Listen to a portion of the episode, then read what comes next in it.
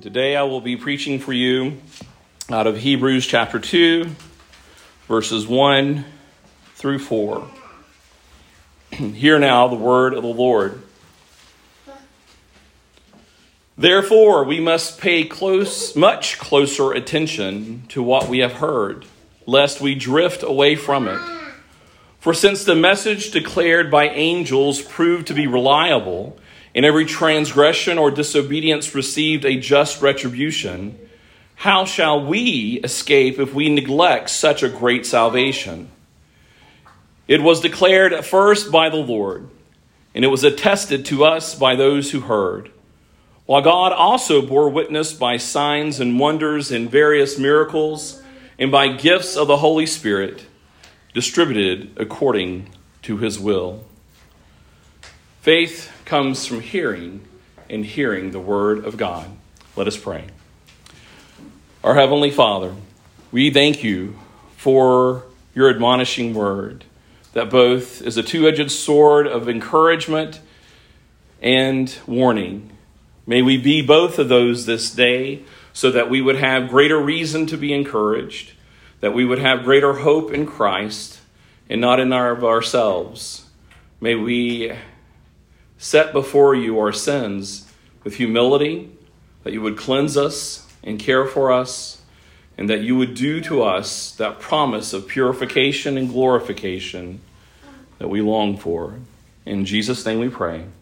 Amen. You may be seated.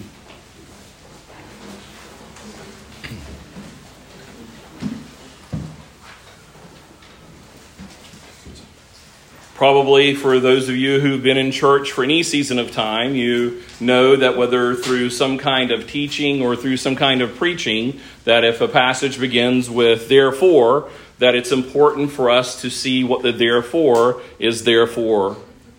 And the last verse, Hebrews 1:14, that ended the first chapter, is are they, and we're speaking of the angels, which is what we've been talking a lot about in chapter 1, are they not all ministering spirits sent out to serve for the sake of those who are to inherit salvation? So we have this context where the writer of Hebrews has been proclaiming to us the superiority of Christ over angels knowing that angels is probably one of the most glorious creatures of the Creator ever created, and that Jesus is greater. That he is not the created, but the creator, and that his glory is greater. And therefore, the angels are for the purposes of serving that superior, glorious one, which is Jesus Christ.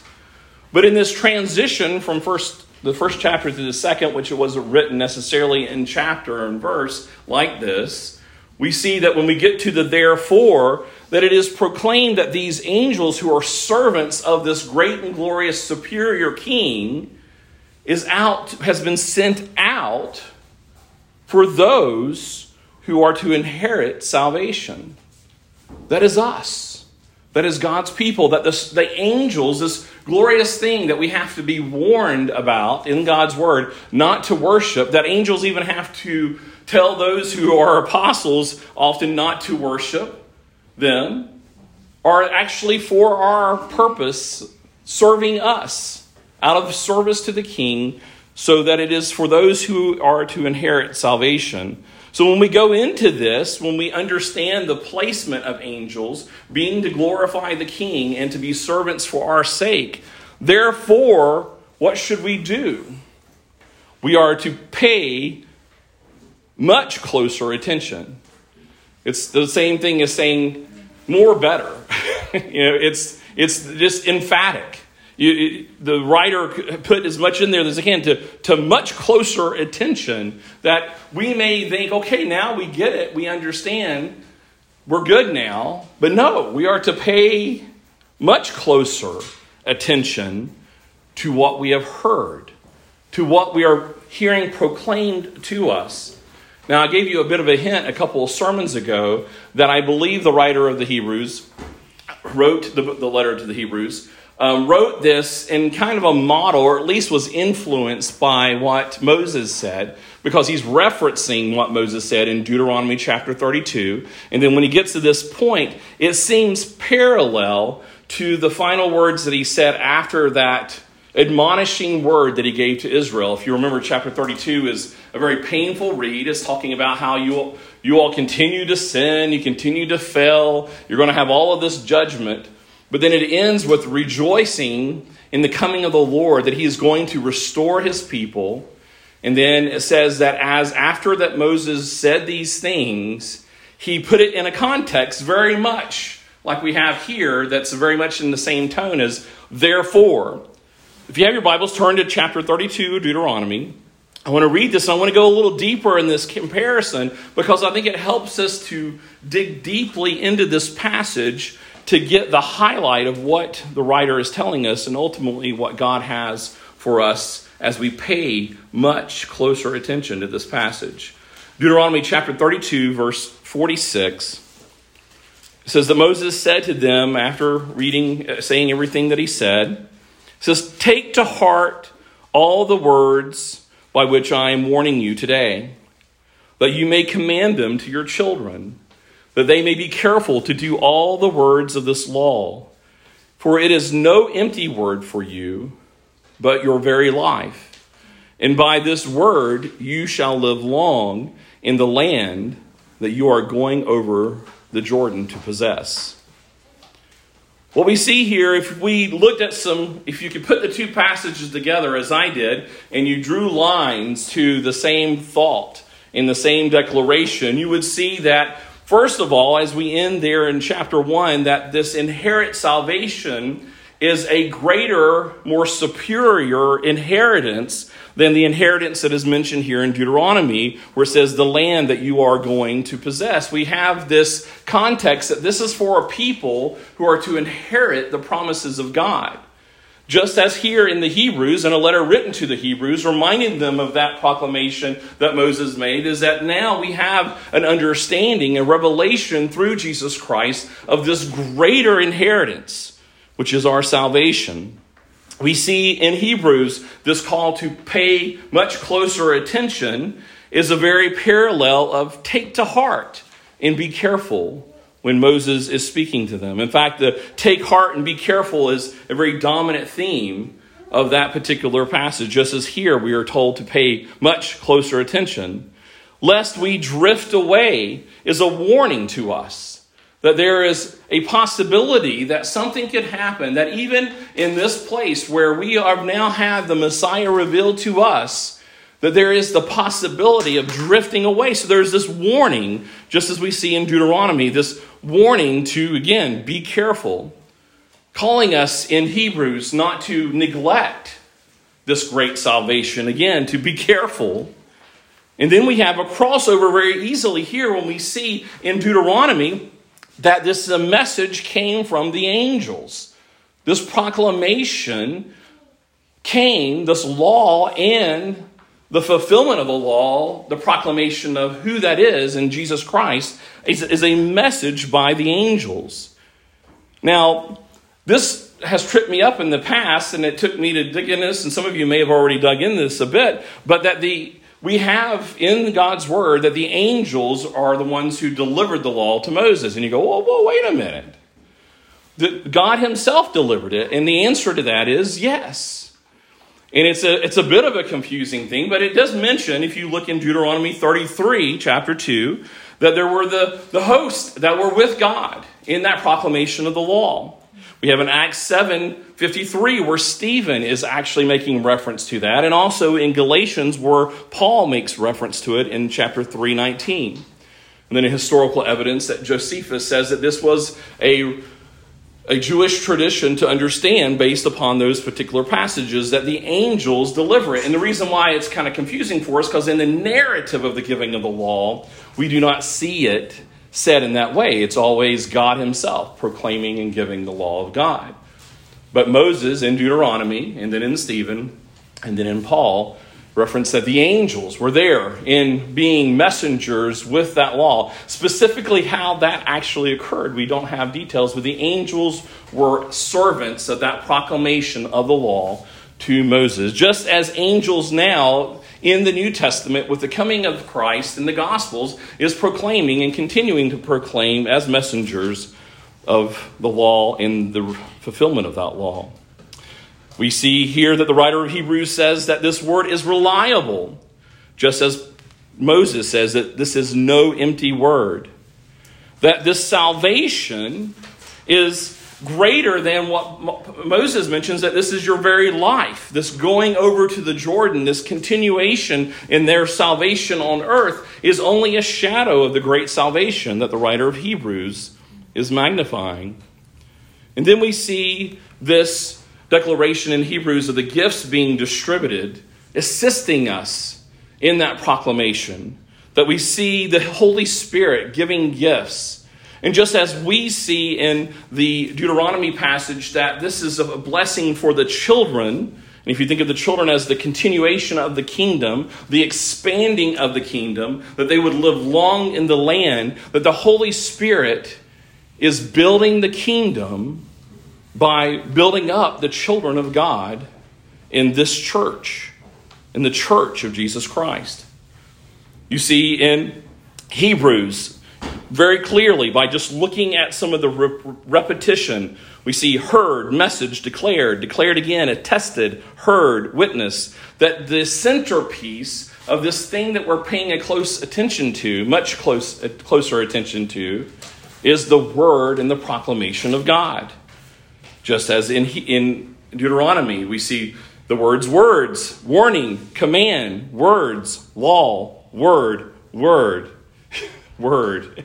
It is obvious that the thing that we are to pay much closer attention to is Jesus Christ's word. That it is there where we are called and encouraged that we have a hope that as we focus on Christ and set our eyes upon Christ, that it is in His Word that we can have a hope that we will not drift away, that we will not have to experience the destruction and the warning that is being given to those who do drift away.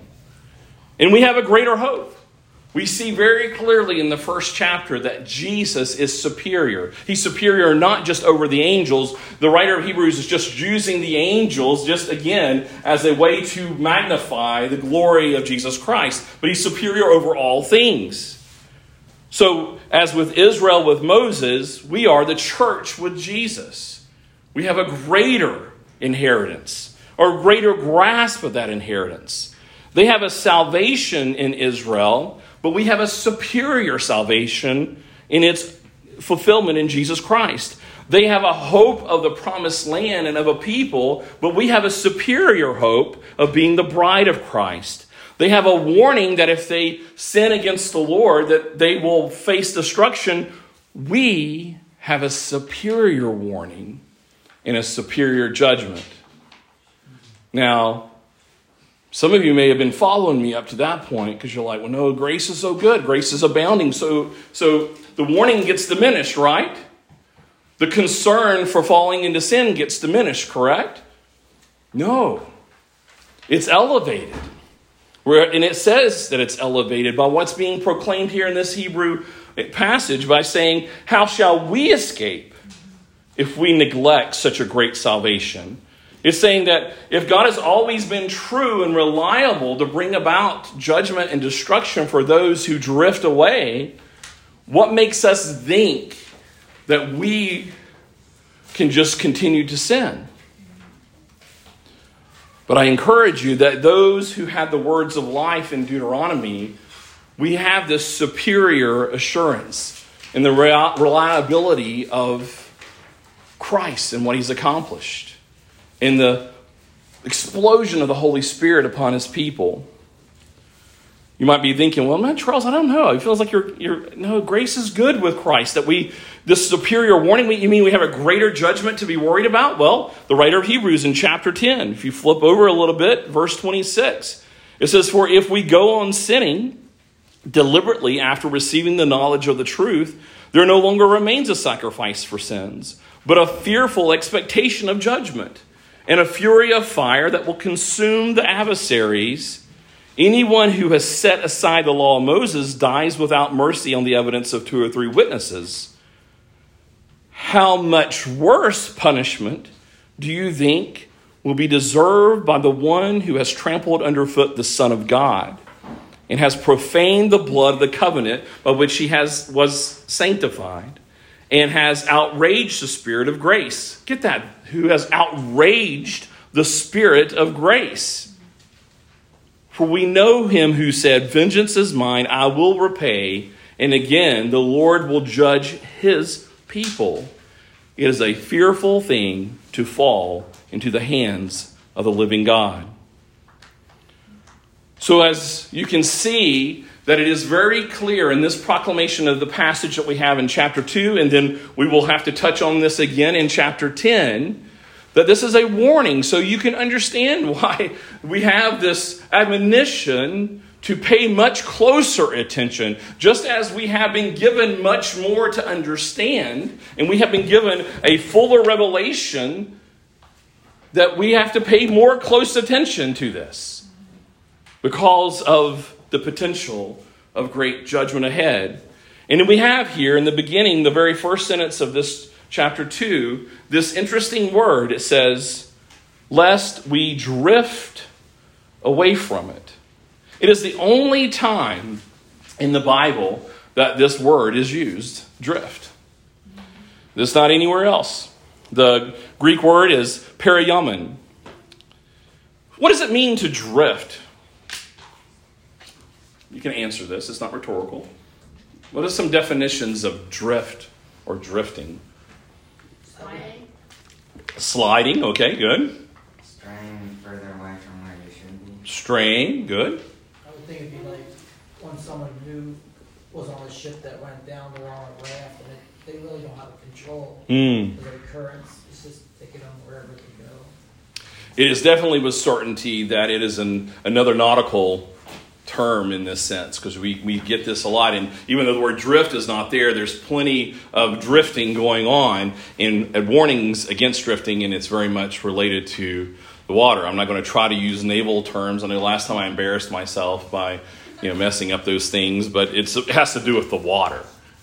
it is very clear that there's this drifting, that it's there is this understanding that water is involved. You know, I appreciate you mentioning sliding, William, because does anybody know who Ken Block is? If you're if you're into cars or anything like that, Ken Block. Um, he is a very popular stuntman, and he's known for being superior in his drifting. That that's the thing that they do. That in his stunt driving, if you go and Google and uh, Ken Block, you will see um, his. He's got a he's, he's a lot of fun to watch. He drives through all these cities. They they, they block down the city. I mean they I think they did. Um, I think they did Paris and London and a variety of different places and San Francisco, and they just let him drive through the city and, and how, how he can he can be sliding and just barely miss something. And then there's like one video where he's like on the edge of a dock and his like his tire. They do it in slow motion. His tire is just just right over the dock. He, he, so people are impressed because most of us, when we've drifted in our vehicles, how many people have drifted in their vehicles? and I don't think any of us were enjoying that moment of drifting. well, maybe. Yeah, there's some, there is some. Luke's, but you're like, oh no, there's some kind of fun. Once you realize you weren't going to die, you can kind of take a moment to enjoy it, uh, like Ken Block did. Unfortunately, um, Ken Block did die this past January. Um, he was known for his extreme um, circumstances, and unfortunately, and even he, he warned himself. He saw that the snow was not in the best of condition, and in a snow um, mobile, he flipped over and he and he died. But it gives you a good feel if you go and Google Ken Block, the idea of this. Really, he is the opposite because he's in control of his drifting. But the reason why it's so novel for us is because we are typically not in control of our drifting like Dave said, that we were out of control.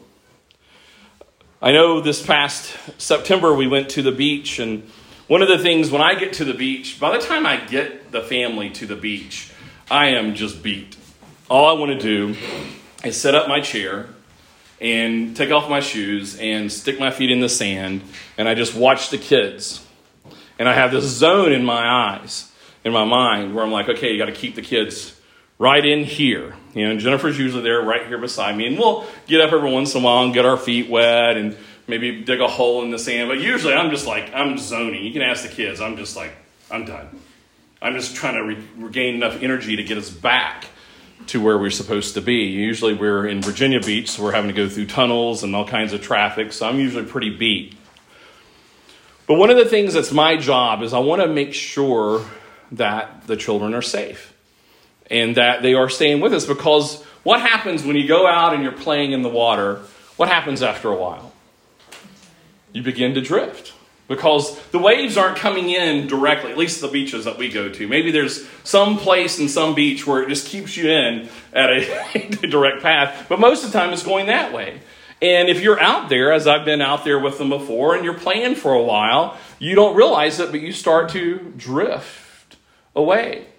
And so I'm calling out to them, and I'm often telling the children that are a lot of times there's kids just doing sand, castles and such right down below and i'm like go tell knox he's going too far out you know he's gonna you know he's gonna drown and there's little kids that are going too far out and they're going too far down and then after a while they finally they just have to do a reset you know they, they have to get back on the shore because it's just the, the, the tide's going too much in that direction. They have to get up and get back in line. And I tell them, keep your eyes on me.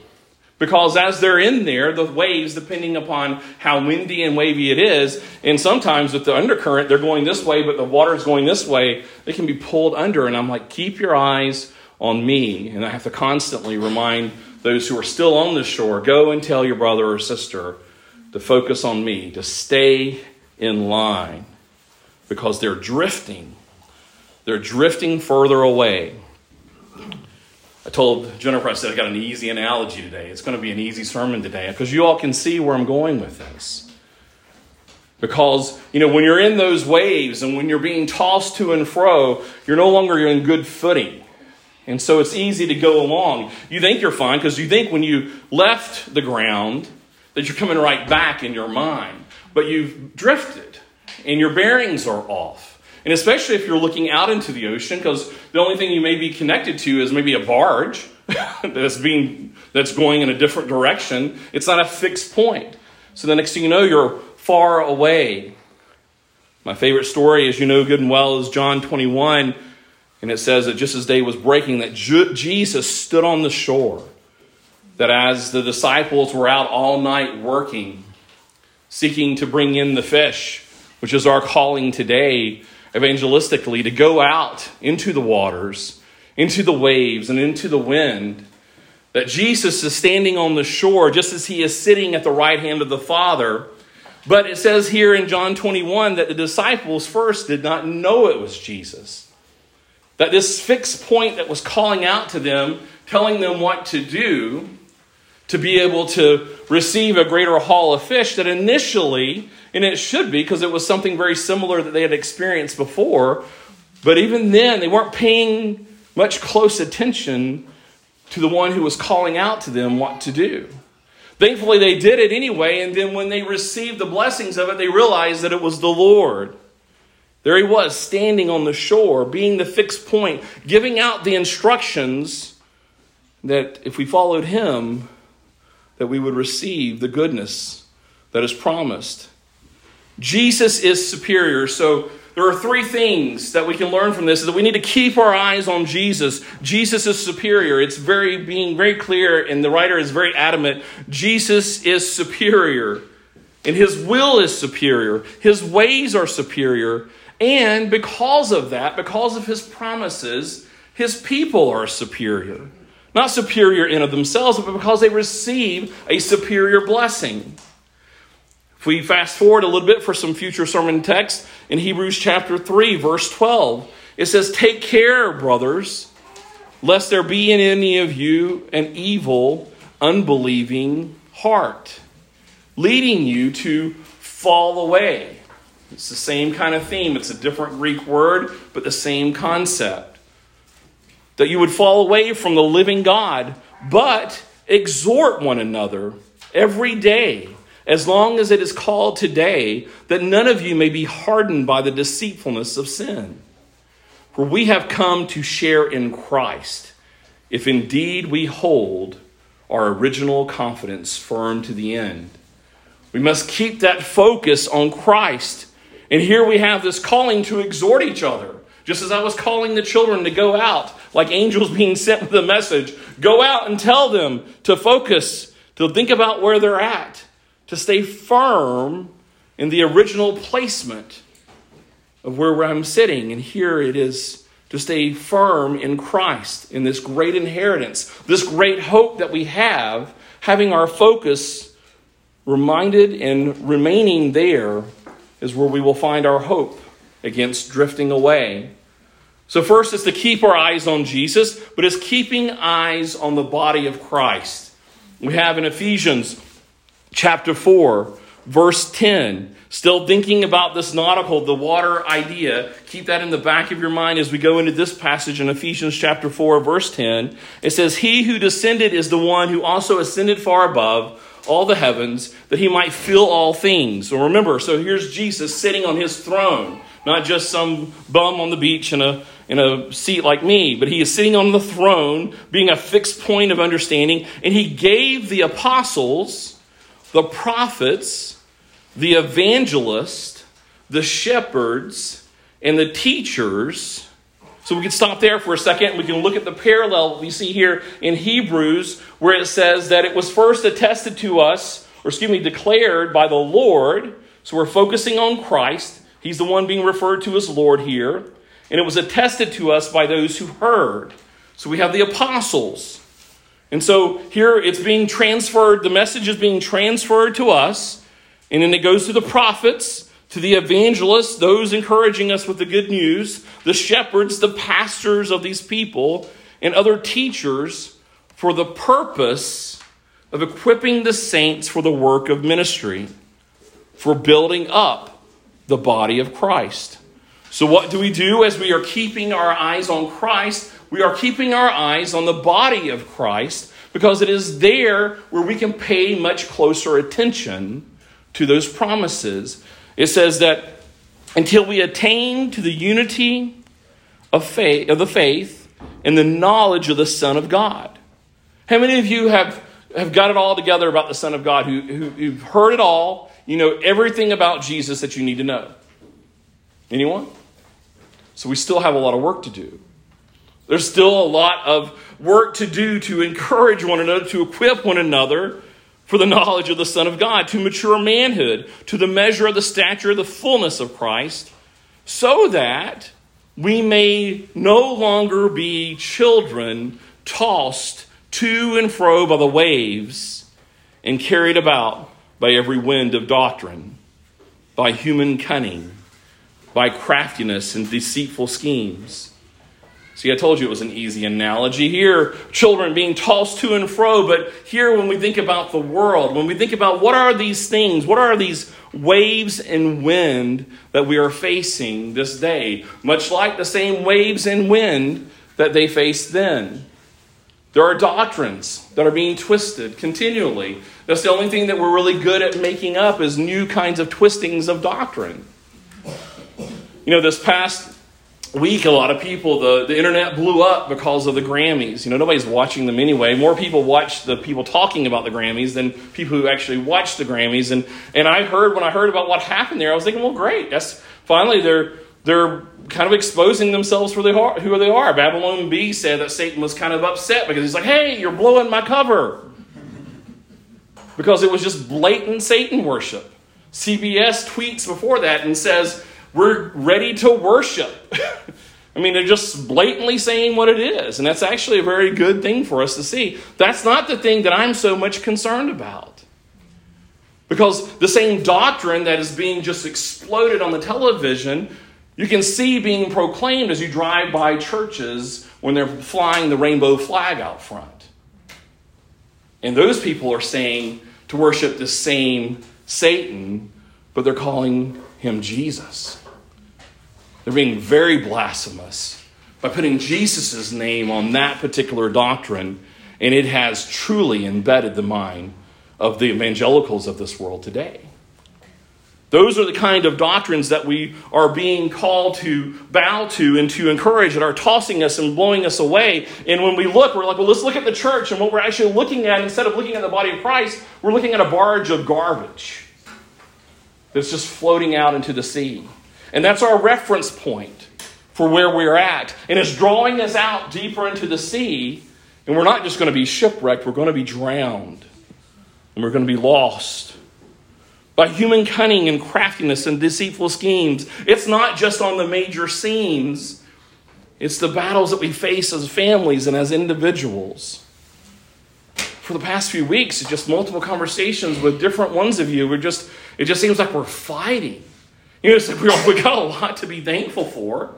We have a lot of reasons to be encouraged, but it's just a fight, and Satan is just after us, twisting things, changing things and we're called to come together. That's why it's so important for us to keep our mind and our eyes upon the body of Christ, because it is there where his name is proclaimed. So, what is the opposite? It says here, continuing in Ephesians, rather speaking the truth in love. Three words truth in love. That's probably one of the best summaries of what our calling is as Christians following Christ is to proclaim the truth in love. You know, we, sometimes we can get on a, a, big kick. You know, well, you, as, as, I was mentioning, you know, this whole virtue signaling and, and virtue um, mood, I guess there is, of, of, of, of, you know, love is love and that kind of thing, taking God out of it. We can see that if you just isolate this concept of love without truth, then you can see that we're going to be out in the middle of nowhere and drown. But the same opposite is true that when we're focusing on truth without love, it would be like it would be like me going out to my children. This is a very violent thing. I hope this doesn't scare anybody. But if I'm calling out to my children, I'm saying, "Keep your eyes on me. You're you're drifting. You're drifting. You're not staying in the same place. You're drifting." And finally, I just go out there and I grab one of my children. This is kind of maybe a little graphic, but and you just grab them by the head and you just put their face down in the sand and say, "Look, you're moving." what's going to happen? You're going to drown them. Yeah, you're going to point out to them the reality that things are moving, but you're going to drown them. That's not speaking the truth in love. We are to grow up in every way into Him who is the head, into Christ, from whom the whole body, joined and held together by every joint with which it is equipped, when each part is working properly, makes the body grow so that it builds itself up in love. Those are encouraging admonishments for us. That it is here where His name is proclaimed, where His word is proclaimed, and if we are proclaiming that word to one another, we are building one another up in truth and in love. What else can we do? So we come and we study. We're in the Word. We come and worship. We, you know, we lace our worship with lots of God's Word, and we have Bible studies. But what else is there to do? Well, not only are we to keep our eyes on Christ and keep our eyes on the body of Christ, we are to call out to the one who is on the shore. We are to call out to him. We are to, to plead out to him instead of just waiting to hear his word being proclaimed to us, which it is being proclaimed, but we are to call out to him with faith. And often we are finding ourselves where we are off footing and where we are drifting and we don't have the strength. The undertow is too strong, and we have to call out. Hebrews 3 1 says, Therefore, holy brothers, you who share in a heavenly calling, this inheritance, consider Jesus. And it seems so, so obvious, right? Consider Jesus. Consider calling out to Him. There's so many places for us to go to get help or advice and counsel. And have you considered Jesus? the apostle and the high priest of our confession. Then again in James chapter 1 verse 2 through 8 thinking about water again. It says count it all joy my brothers when you meet trials of various kinds. For you know that the testing of your faith produces steadfastness and let steadfastness have its full effect that you may be perfect and complete lacking in nothing. If any of you lacks wisdom let him ask God who gives generously to all without reproach, and it will be given to him. You know, I think about that passage a lot about asking for wisdom and God will give you wisdom. The context of that passage is when you are being beaten and bruised. Now, it's still good to ask for wisdom and just in a, in a calm moment when you're sitting on the shore, Lord, give me wisdom about this decision or that. But the context of that particular passage is shown right here. It says, But let him ask in faith with no doubting, for the one who doubts is like a wave of the sea that is driven and tossed by wind. That we are in those moments when we are being pushed by the waves we're being pushed by the wind and we don't know what to do. And I, I, I, hear that so often in multiple levels of counseling. I don't know what to do. Where we definitely need to start by asking God to rescue us and to do it assuming that He'll come. If my children are out there in the water and they're saying, Dad, I'm, I'm floating away. Dad, come, come and come get me. They know that I'm going to go out there no matter what, and try to pull them to shore. I'm not going to go, just swim harder. You know, just hold on. Give me a minute. I'm eating my chips. Don't want to get my fingers sandy yet. No, I'm going to run. I'm going to run to them.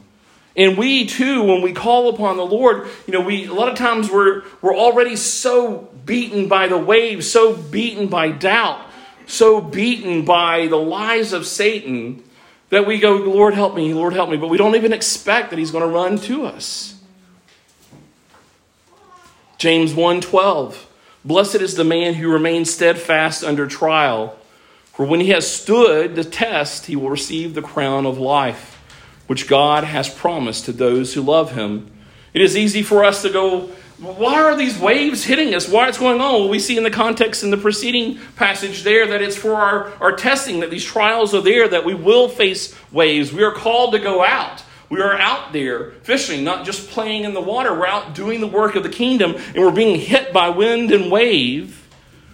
But it says that blessed is the one who holds on to the promises, just as Christ, as I mentioned last week, set his face toward the cross for the joy that was set before him, we are told to stand steadfast, waiting for the promise of the crown of life. This is a reliable promise.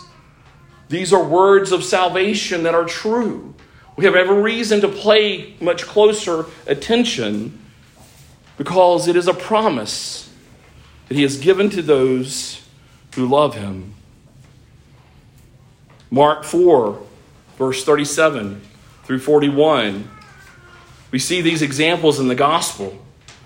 We know that, that water is in the mind of the Lord. It says that a, and a great windstorm arose, and the waves were breaking into the boat, so that the boat was already filling.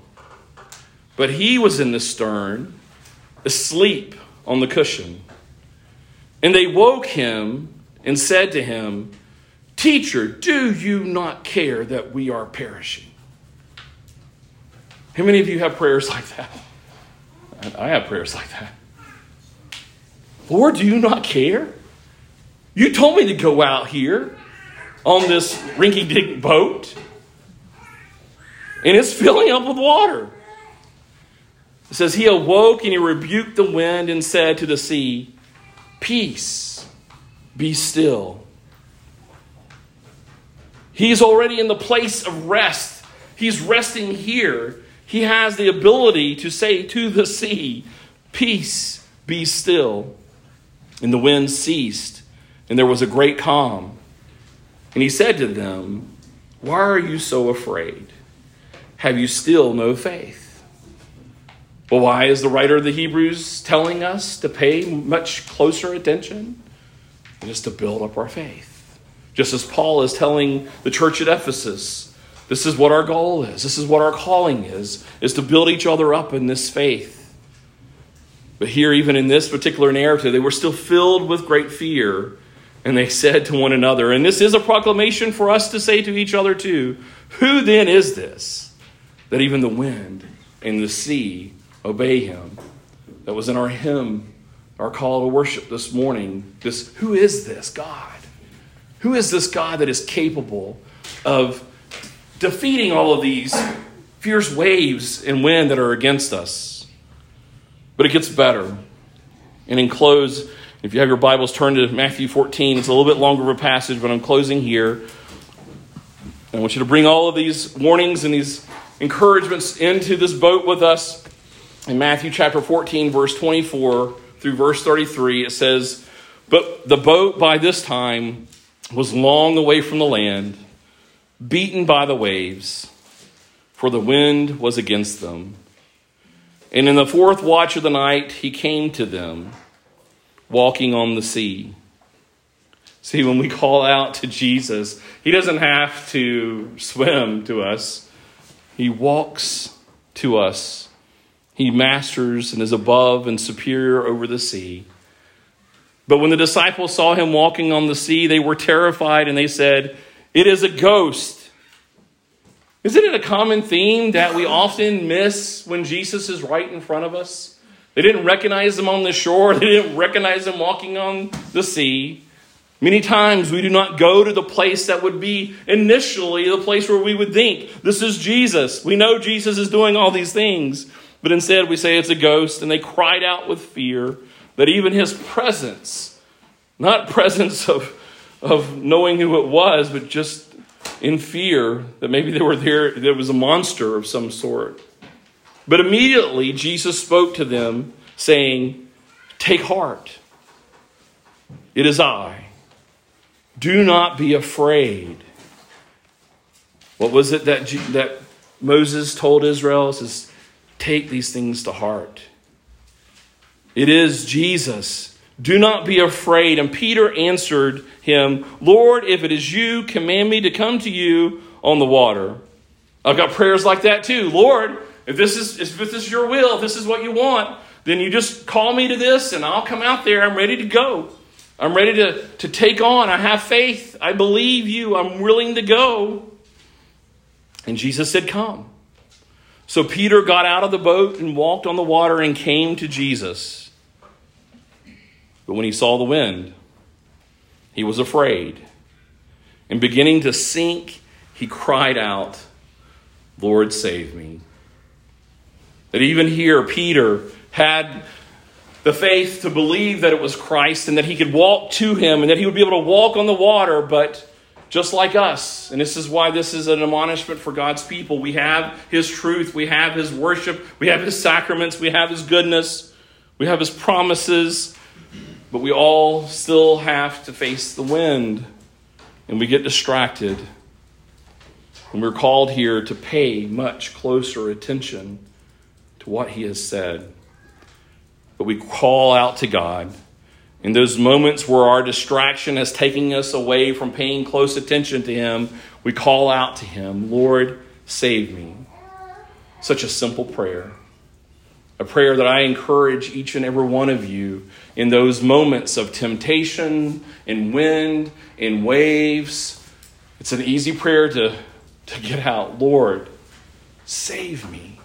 Save me from this temptation. Save me from this doubt. Save me from this destruction. And it says, Jesus immediately reached out his hand and took hold of him, saying to him, O you of little faith, why did you doubt? And when they got into the boat, the wind ceased, and those in the boat worshiped him, saying, Truly, you are the Son of God. writer of the Hebrews proclaimed that in the last chapter in a very vivid way for us we are called to gather. We are told by the writer of Hebrews not to forsake this gathering. We're called to come and worship Him. And I know that every time that we go to the beach and the kids are playing, and even if I'm just sitting there doing nothing, we garner up our appetite. the work has been hard. And He calls and He calls us to eat with Him. Just as when He was standing on the shore and the disciples saw Him, He was preparing a meal for them so that they could go from their labors, from their fighting. In their case, it would seem like it was pretty drab of a fight. But in this case, they were definitely dealing with the, the beaten elements of the wind and the rain and the, and the waves. He says, Come and eat, to be refreshed. to be strengthened. This is the kind of God that we have when we call out to Him to save us. This is the kind of God that we have when we call out to Him, plead out to Him. He is the one who feeds and nourishes. Let us pray. Our Heavenly Father, we thank you.